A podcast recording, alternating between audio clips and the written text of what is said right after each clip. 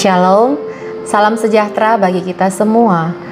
Saudara-saudara, setiap kita yang pernah ikut sekolah minggu sejak kecil tentu familiar dengan nama Naaman. Di dalam dua Raja-Raja 5 ayat 1 sampai 15 dikisahkan bahwa ia adalah seorang panglima yang hebat dari Aram, tetapi mengalami sakit kusta yang pada masa itu sulit disembuhkan. Saking inginnya untuk sembuh, Naaman mau saja percaya dan mengikuti saran hanya dari seorang anak perempuan yang dibawa dari Israel dan menjadi pelayan di rumahnya.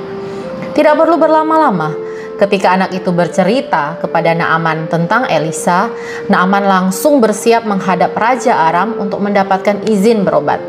Ia bahkan membawa begitu banyak persembahan berharga yang hendak diberikan kepada sang nabi, tentu dengan harapan ia akan disembuhkan. Singkat cerita, Naaman tiba di Samaria untuk menemui Elisa.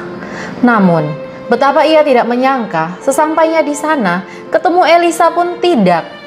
Hanya melalui seorang suruhan, Elisa memberitahukan Naaman untuk mandi tujuh kali di sungai Yordan supaya ia bisa menjadi tahir. Dan respon Naaman selanjutnya tertulis dalam ayat 11-12 demikian. Tetapi pergilah Naaman dengan gusar sambil berkata, Aku sangka bahwa setidak-tidaknya ia datang keluar dan berdiri memanggil nama Tuhan Allahnya, lalu menggerak-gerakkan tangannya di atas tempat penyakit itu dan dengan demikian menyembuhkan penyakit kustaku. Bukankah Abana dan Parpar sungai-sungai Damsyik lebih baik dari segala sungai di Israel?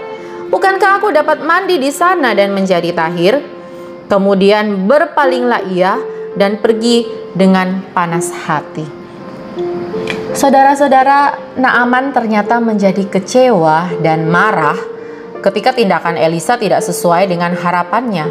Saking marahnya, Naaman langsung berbalik dan hendak pulang. Untung saja saat para pegawainya mengingatkan dia akan tujuannya semula, Naaman bisa mengendalikan diri dan akhirnya menaati Elisa juga. Setelah tujuh kali mandi di sungai Yordan, ia pun menjadi sembuh.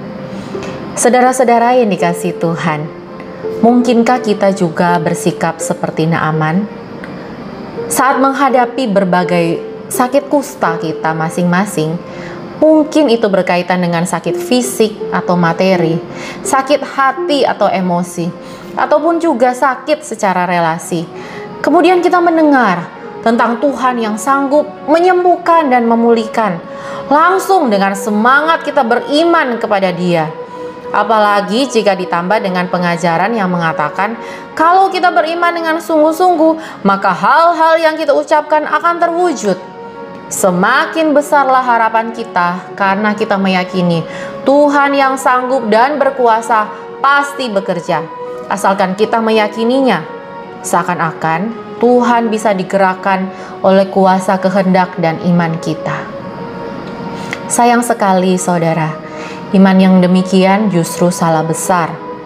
Rasul Paulus menasihati Timotius demikian: Peganglah segala sesuatu yang telah engkau, Timotius, dengar daripadaku, yaitu Paulus, sebagai contoh ajaran yang sehat dan lakukanlah itu dalam iman dan kasih dalam Kristus Yesus. Jelas sekali saudara, firman Tuhan mengajarkan kitalah yang harus berpegang kepada ajaran yang sehat lalu bergerak untuk taat sesuai dengan kehendak Allah. Bahkan ketika kehendak dan cara Allah itu berbeda dengan yang kita harapkan, kita tetap harus menaatinya. Seperti yang terjadi pada Naaman.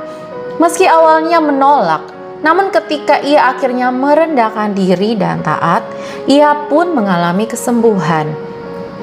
Saya suka saudara dengan kalimat menohok dari pendeta Yakub Trihandoko yang berbunyi, iman yang benar lebih penting daripada iman yang besar. Itulah cara beriman yang Allah inginkan dari setiap kita.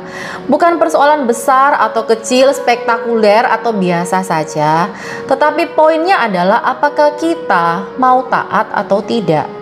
Karena ketaatan dalam iman yang benar kepada Tuhan, itulah yang Allah perhitungkan sebagai kebenaran. Dan di dalam kedaulatannya yang sempurna, Allah yang penuh rahmat pasti melimpahkan berkatnya bagi setiap kita. Amin.